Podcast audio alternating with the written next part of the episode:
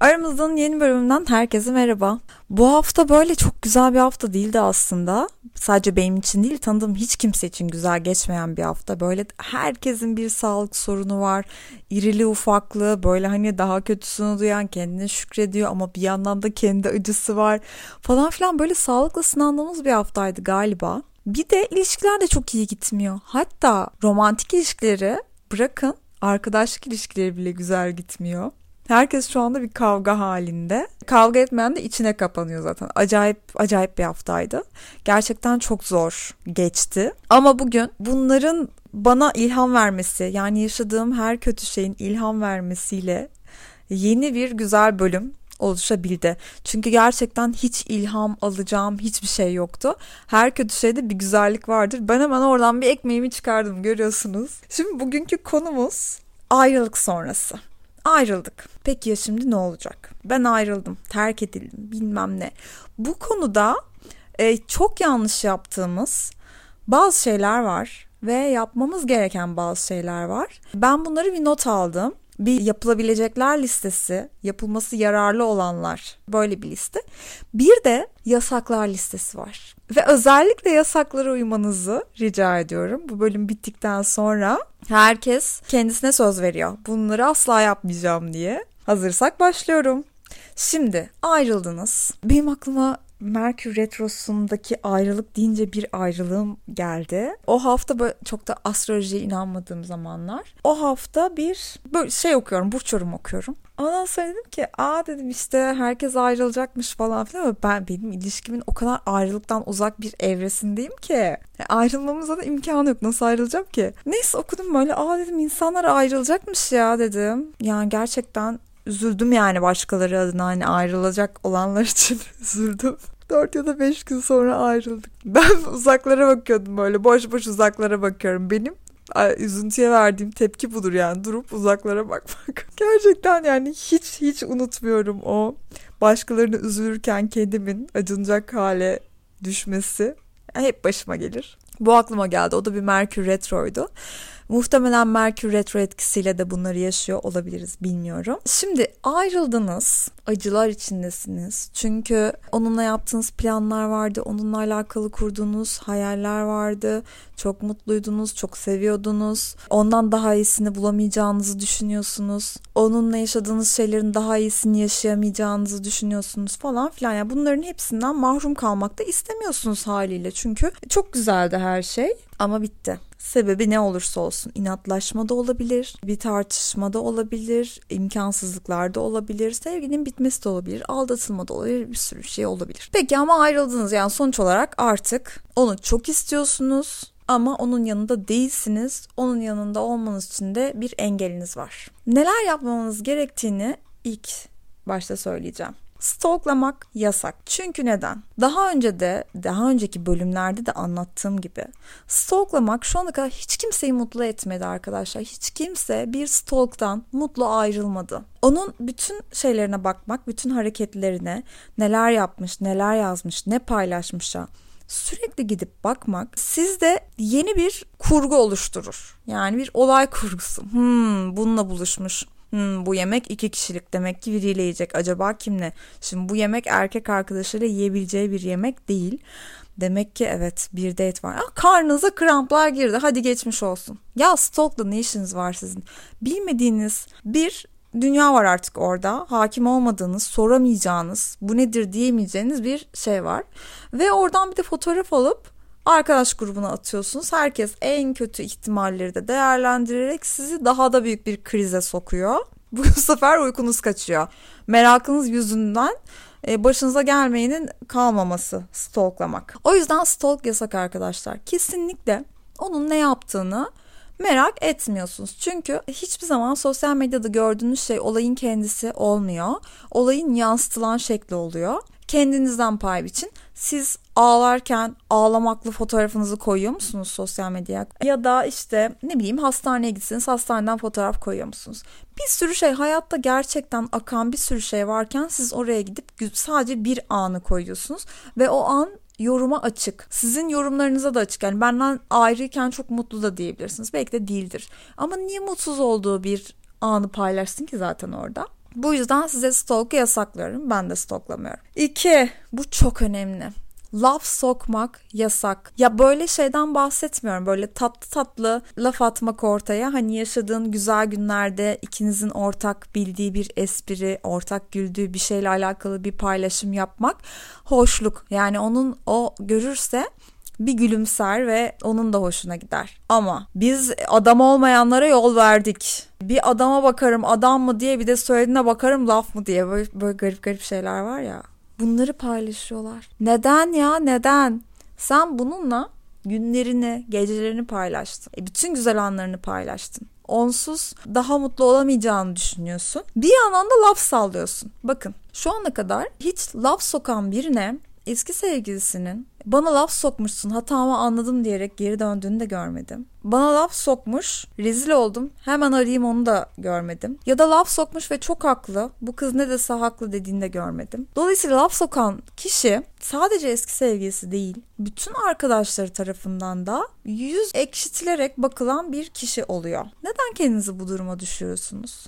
Ne gerek var? Ya içinizde tutamadığınızı biliyorum. O zaman arkadaşlarınızın bir tanesini seçin kurban. Sürekli onu anlatın. Sallayın durun. Adam olana yol verdim falan. Olmayana yol verdim. Böyle şeyler söyleyin söyleyin durun. İçinizi dökün. Ama bunu sosyal medyaya kesinlikle yansıtmayın. Çünkü bu yansıttığınız şey aslında insanları hani böyle yolculukta ve işte tatilde tanırız falan filan ya. Aslında hayır ya küslükte tanırız. Küslükte ayrılıkta tanırız. Sen o ayrılığı nasıl yaşıyorsun? Bir sus ya bir sus bir içinde düşün. Çünkü aslında oraya yazdığın şeyler çok şiddetli ve seni gaza getiren şeyler. Ama senin dışında hiç kimse de bir olumlu his uyandırmayan şeyler. O yüzden bunu yasaklıyorum. Ve arkadaş yani bu arkadaşlarınızla küstüğünüzde koyduğunuz şeyler de böyle. Evet görüyorum neler yaptığınızı görüyorum falan diye story atanlar var. Arkadaşlar siz ne yapıyorsunuz? Bu güzel gözüken bir şey değil. Kimse buna bakıp hatasından ders almıyor. Sizden tiksiniyor böyle yaptığınızda. Ya bunu bana da yapan arkadaşlarım vardı mesela. Bir de hep böyle kaçak dövüşürler. Bu kime dedin dediğinizde ya yok ya sen tanımazsın işte bilmem kim arkadaş. Arkadaşım senin bunu söylemeye gücün yok. Yüzüme söylemeye. Laf sokuyorsun Laf soktuktan sonra da yalan söylüyorsun. Yine bana söyleme. Bu laf nasıl amacına ulaşacak? Ben anlamadım. Durup dururken havada sallanan bir laf sokma. O yüzden bunu kesinlikle yasaklıyorum. Hiçbir yani babanıza, annenize, kardeşinize dahil yakınlarınıza hiç kimseye ve eskilere ve ihanet edenlere ve kötülük yapanlara hiç kimseye laf sokmuyorsunuz. Çünkü bu laf sokma işi gerçekten çok çok çok çirkin. Üçüncü yasak, falcı yasak. Şu ana kadar o ayrılık acılarıyla falcılara ne çok para döktünüz değil mi? Size tarihler verildi, isimler verildi, harfler verildi. Bitmedi yani. Herkesin de bir favori falcısı var. Birine gidiyorsun ondan sonra öbürü başka birini tavsiye ediyor ona gidiyorsun falan filan. Şimdi bu falcıların söyledikleri ya o kadar çok falcıya gittik ki zamanında. Birinin söylediği öbürününkini tutmuyor zaten. Ve çok fazla falcıya gidince de kimin ne söylediğini unutuyorsunuz, karıştırıyorsunuz. E ses kaydı alayım deseniz o ses kaydı ses kaydı alındıktan sonra bir daha asla dinlenmiyor. Ben falcıya inanma yaşımı çok geçtim. İnanma değil de yani böyle mesela en son galiba Ayşegül'ün falcısına gitmiştim. Ayşegül'ün falcısı bayağı iyiydi bu arada. Ama benim için çok travmatik bir deneyimdi. Bana çok güzel şeyler söyledi ama ilk önce git bir kendine acilen okut dedi. O yüzden de ben o kadar korkmuştum ki o gece. Ertesi sabaha kadar uyuyamamıştım. O yüzden bir falcı eğer iyi bir falcıysa zaten enerjisi çok kötü oluyor. Size çok kötü geliyor. Kötü bir falcıysa da niye para veriyorsunuz? Yani sürekli size e, önünüzdeki yollar ve seyahat planları işte kısmet at deve çıkacak diye de gidip bir insana bu kadar para vermenin manası yok. E, altıncı hissi kuvvetli olan bir arkadaşınıza ya da olayları iyi değerlendirdiğine inandığınız bir arkadaşınıza olan biteni anlattığınızda falcıdan çok daha iyi geleceğine eminim. Daha büyük bir verim alacaksınız. Bence arkadaşlarınızı da hani onları yormadan e, falcı yerine koyup daha mantıklı işlere girişebilirsiniz. Falcıların hiçbir dediği çıkmıyor arkadaşlar. Onlar da insan siz de insansınız. Onların altıncı hissi kuvvetli fakat çok yorgunlar insan enerjisinden dolayı. Çok yorgunlar zaten. Onların da her söylediği şey çıkacak demek değil. Bazılarında biz olduruyoruz. E, nasıl olsa olacak diye. O yüzden onlar Falcıların verdiği tarih, isim, odur, budur hiç gereksiz. Bunlar sizin e, kafanızı daha da bulandıracak olan şeyler. O yüzden falcıya gitmeyi de yasaklıyorum. Falcılardan şu ana kadar hiçbir hayır görmedik. 4. Şimdi bu ayrılık acısıyla başkalarına dadanma fikri ilk başta çok iyi bir fikir gibi geliyor olabilir. Çivi çiviyi söker evet. Başkalarıyla flört etmek daha iyi gelebilir evet. Ama hemen değil. Hemen olay daha çok sıcakken değil. Çünkü bu sizin ruhunuzu daha çok kirletir. Sizi daha yorgun yapar. E, ya zaten siz kalbiniz kırık bir şekilde bir ilişkiyi henüz sonlandırmışsınız. O anda birazcık bir sakin kalmanız gerekiyor biraz olayları değerlendirmek için olaylardan biraz uzaklaşmanız ve biraz uzaktan bakmanız gerekiyor. Ne oldu ne bitti aslında diye. Ondan sonra siz ne istediğinizi anlayacaksınız. Ne olup bittiğini aslında anlayacaksınız.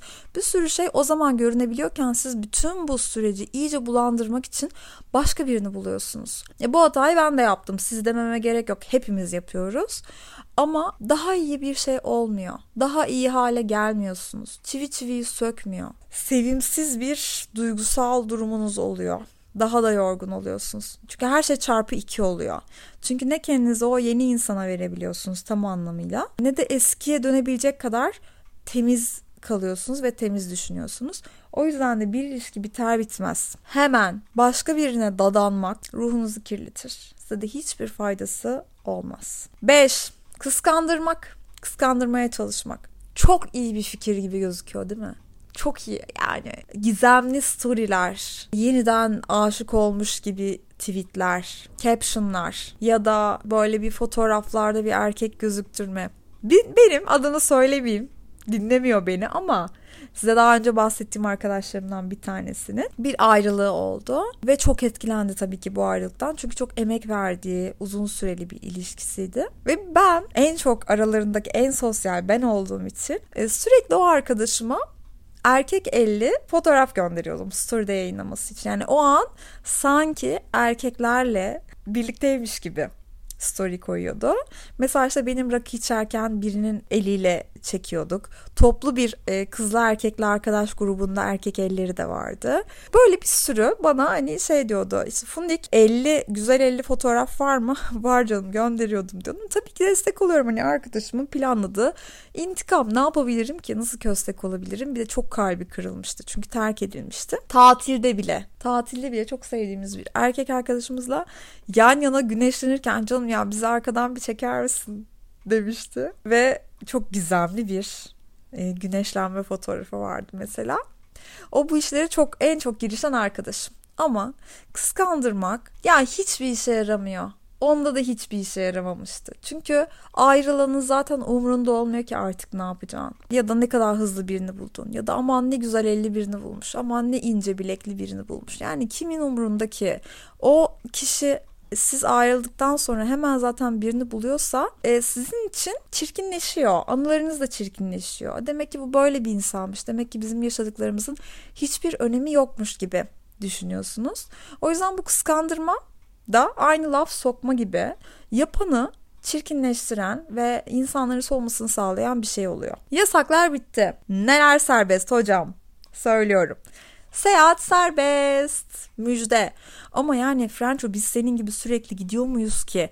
Gidebiliyor muyuz? Böyle bir imkanımız yok, paramız yok, pulumuz yok diyorsanız da. E mesela ben şu anda tatile gidemiyor olsam avlama atlar giderim. Yani her zaman şehir değiştirmek çok iyi bir fikir olur. Elbet başka şehirlerde akrabalarınız, kuzenleriniz, arkadaşlarınız var. Bu seyahat işini asa çok ucuza da getirebilirsiniz. Zaten e, bir ayrılık yaşadığınızda kafanızı dağıtmak zorunda olduğunuzu çevrenizdeki herkes bilir. Herkesin de farklı bir önerisi vardır. Hadi gel şuraya kaçalım. Hadi gel şuraya gidelim. Hadi gel bende birazcık kal gibi e, teklif, öneri ve istekleri mutlaka değerlendirin.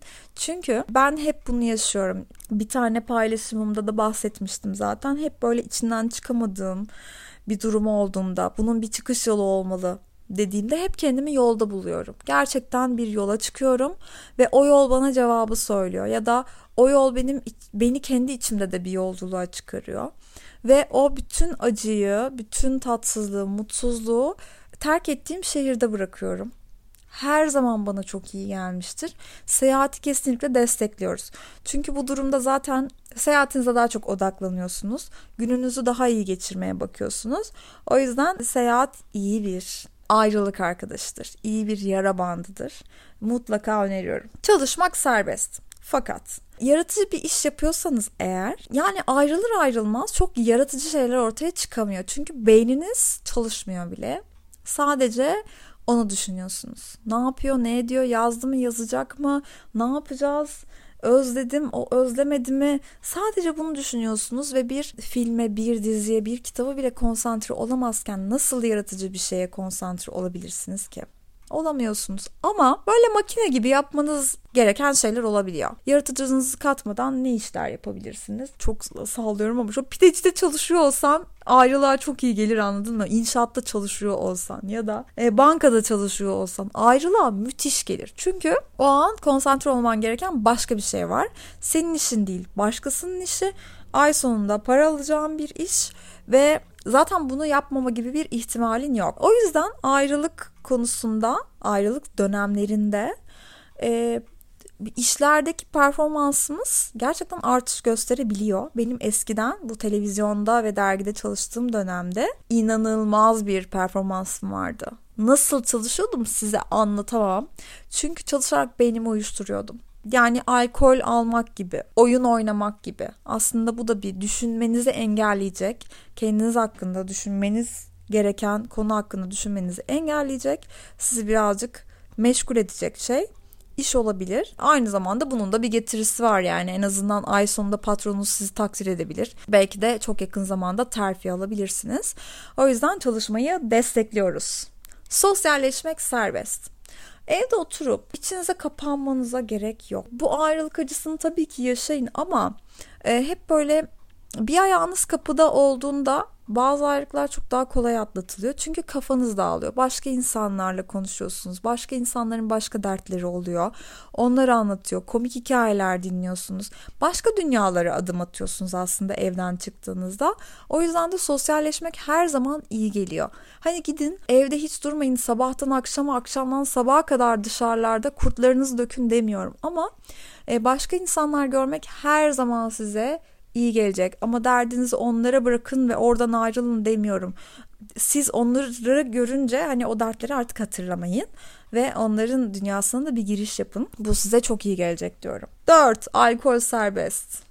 Hocam alkol serbest demeseydin içmeyecektik zaten dediğinizi duyar gibiyim. Alkol serbest ama hani böyle bazen çok canımız sıkkın oluyor. Ben bazen mesela çok gergin oluyorum.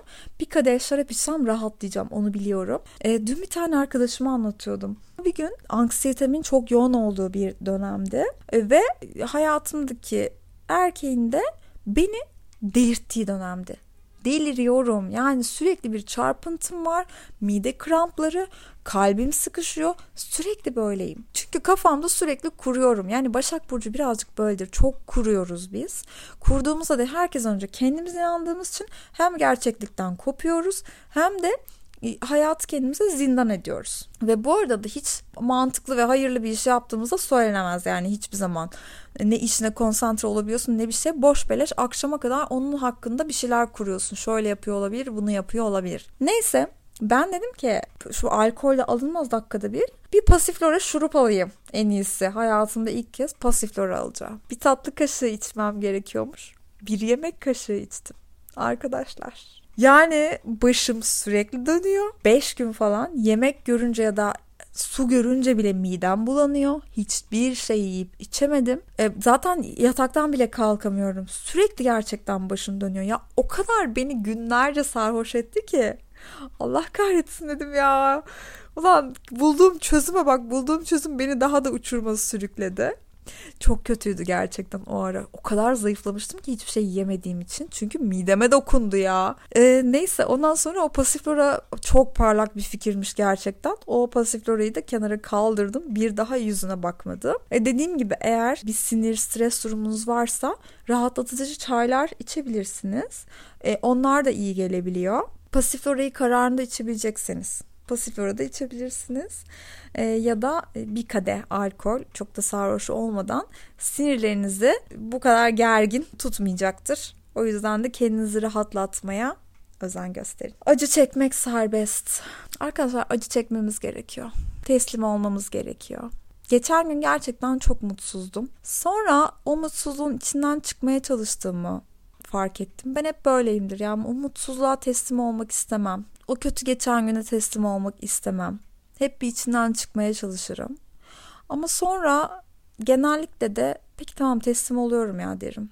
Çünkü hani o mutsuzluğu, o çok beni üstse de ona teslim olmam gerektiğini biliyorum. Çünkü onu layığıyla yaşamadan mutluluk gelmiyor. Mutsuz olmanız bir noktada da aslında sevindirici. Çünkü çok güzel bir şey yaşadığınızda onu kaybettiğinizde gerçekten mutsuz olabiliyorsunuz. Çünkü o kadar da güzel bir şey değilse sizi üzmez ki. Ne kaybettim ki dersiniz. O yüzden eğer mutsuzsanız çok ve bunun içinde bir hırs, bir şey yoksa bu saf mutsuzluksa bundan birazcık da mutlu olabilirsiniz. Çünkü vaktinizi hiç boşuna harcamamışsınız demektir. O yüzden acıyı yaşamak serbest. Acıyı sonuna kadar yaşayın. Ona teslim olun. E, bugünlerin geçeceğini zaten biliyorsunuz. Bunu çok kez tecrübe ettiniz. Hiçbir zaman hayatınızın sonuna dek mutsuz olmayacaksınız. O yüzden bu acı olan günleri layığıyla yaşıyoruz. Bunları atlatıyoruz ve yeni gelecek olan her güzel güne, her güzel şeye hazır oluyoruz. Kendimizi de hazırlıyoruz. Aramızdan bu bölümden şimdilik bu kadar. Umarım ayrılık sonrası için yeterince iyi destek olmuşumdur. Yorumlarınızı son postumun altına bekliyorum. Hepinizi öpüyorum.